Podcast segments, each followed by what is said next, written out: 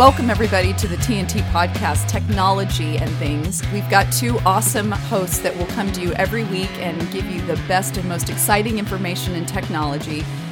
First host is Paul Ferraro, Evotech's consultant extraordinaire, and Jeffrey Kruger, the Aztec's biggest fan. Hey, uh, I want to be super respectful of Katie's time, but I, I did have one like kind of line of questioning that was more aligned with her earlier experience. It just didn't come up when we were there. And Yeah. I don't know if we're done now, and if it's Go ahead, Jeffrey. like if it's a flop, you can just forget about it, and if it's cool, you can cut it back We'll into. let- the I'll let you know. Yeah. Okay. So I wanted to ask you about um, both as a broadcaster, journalist, and as a sports fan. What do you think about what went down in 2019 with uh, the NBA and uh, the tweet about Hong Kong and the, reaction from China and you know there, there's a lot there's a lot kind of that goes into that but you know just what are your first thoughts there? How did you feel about all that? Um, you know it started with Daniel Morey of the uh, Houston Rockets right? I think tweeted some support for Hong Kong or whatever and then it was like whoa whoa whoa whoa whoa he doesn't speak for the NBA and uh, you know Yeah, I thought, you know, a lot of this stuff these days, I don't, I kind of don't get blown away by anything anymore. And so when I heard that, I just, it, I thought this is just such a state of how complicated things are. I mean, when you are, the more you do business internationally, the, the reality is is that governments aren't the same and values aren't the same. And so I, I don't think that there was a right or a wrong there. I just think that it showed how complicated things are. I mean, the NBA is big internationally yeah. and NFL is trying to get big internationally and people are benefiting financially from that.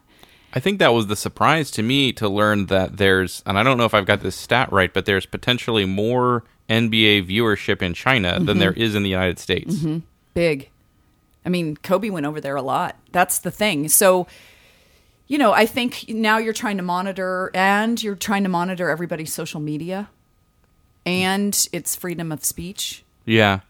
And well, I, what I was kind of wondering is it's like you take basketball, which I mean, I, I get that baseball's the American pastime, but basketball's a pretty, pretty, you know, U.S. focused sport. And when more of its fans are in uh, China, and nothing wrong with China, but like you were alluding to, very different like way of approaching things and, and culture or whatever. Like, as a sports fan, do you feel a little bit like there's a threat to losing you know your sport.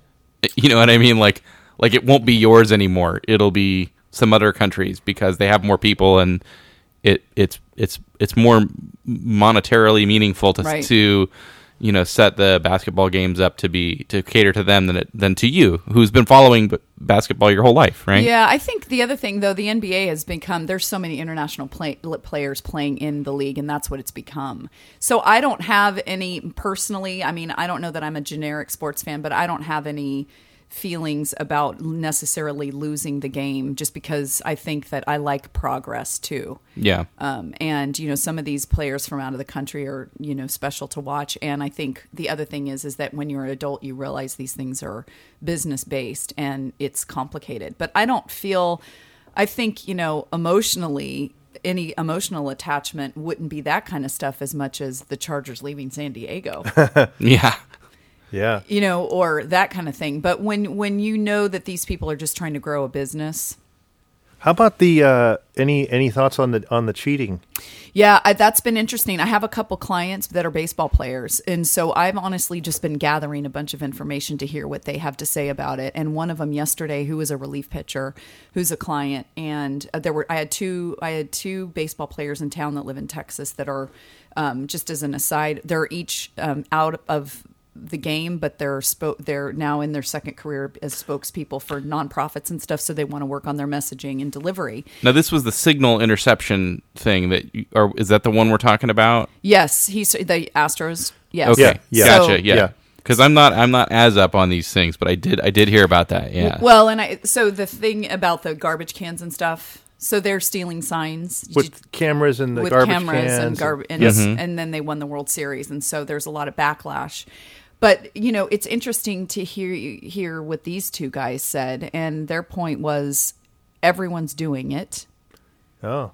And also, everyone should probably be quiet about it, the players, because you're gonna, you know, you're criticizing the Astros, and then you may be their teammate soon. I mean, this was their perspective, but Yeah. they did say that you know that you draw the line when it's when it's kind of the video based when you push the technology to use it. But if you listen, like Tim Flannery, who's been in, who was a he was a player. He was a, the Padres' third base coach for a long time, and then followed Bruce Bochy up to San Francisco, and is very active on social media. Had a lot of really interesting things to say, and so you just kind of it's it's interesting to hear from their perspective. I mean, because out of the gate, it's easy to say, "Well, what a bunch of cheaters," for sure. Right. Um, but when you but when you know that there's third base coaches that have signs all i mean ever since i was a little girl i was watching the brush offs to try to find out what their signs were.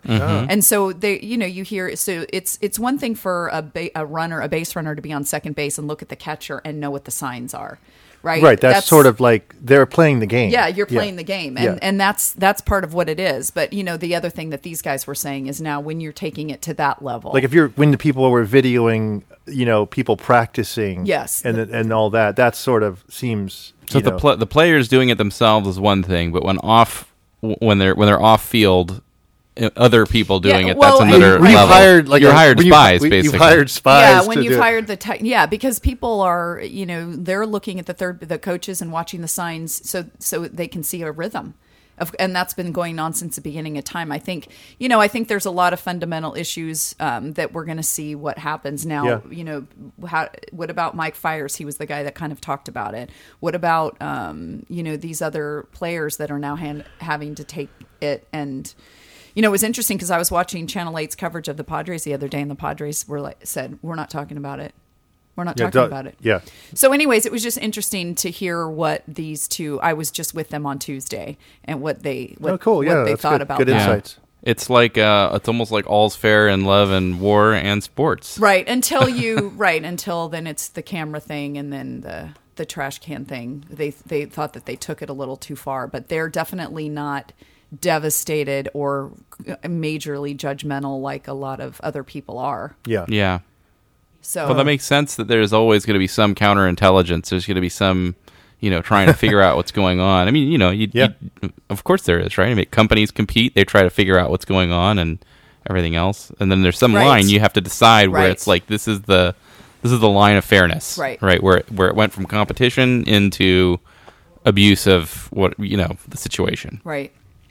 But I mean, you know, there's people that are there's a guy that's suing them and because he was on the bubble and by the bubble I mean he wasn't pitching well and he was he was got sent down to AAA. I forgot his name. And you know, he was he was maybe his career was maybe affected by that. You know, and I and right. and one of my guys um, that I was talking to had pitched. He said that he and he had pitched against the Astros, and he said I was on fire, and then I wasn't, and I couldn't figure it out, and now I know why. Yeah. So, uh, I mean, it's a big deal. It's a big deal. I think. I think it may make a big shift in baseballs, but I think I'm, I'll be curious to see kind of how it all um, shakes out. They're going to have to put in those. Uh, what are those things called, Jeffrey? The uh, A Faraday cage. yes, a, like a Faraday cage around the, the around the the, the the the ball field. So then that- you couldn't film the game. Right. Oh well. Well, actually, I guess you could. You'd have to. You'd have to have just like a little hardwired.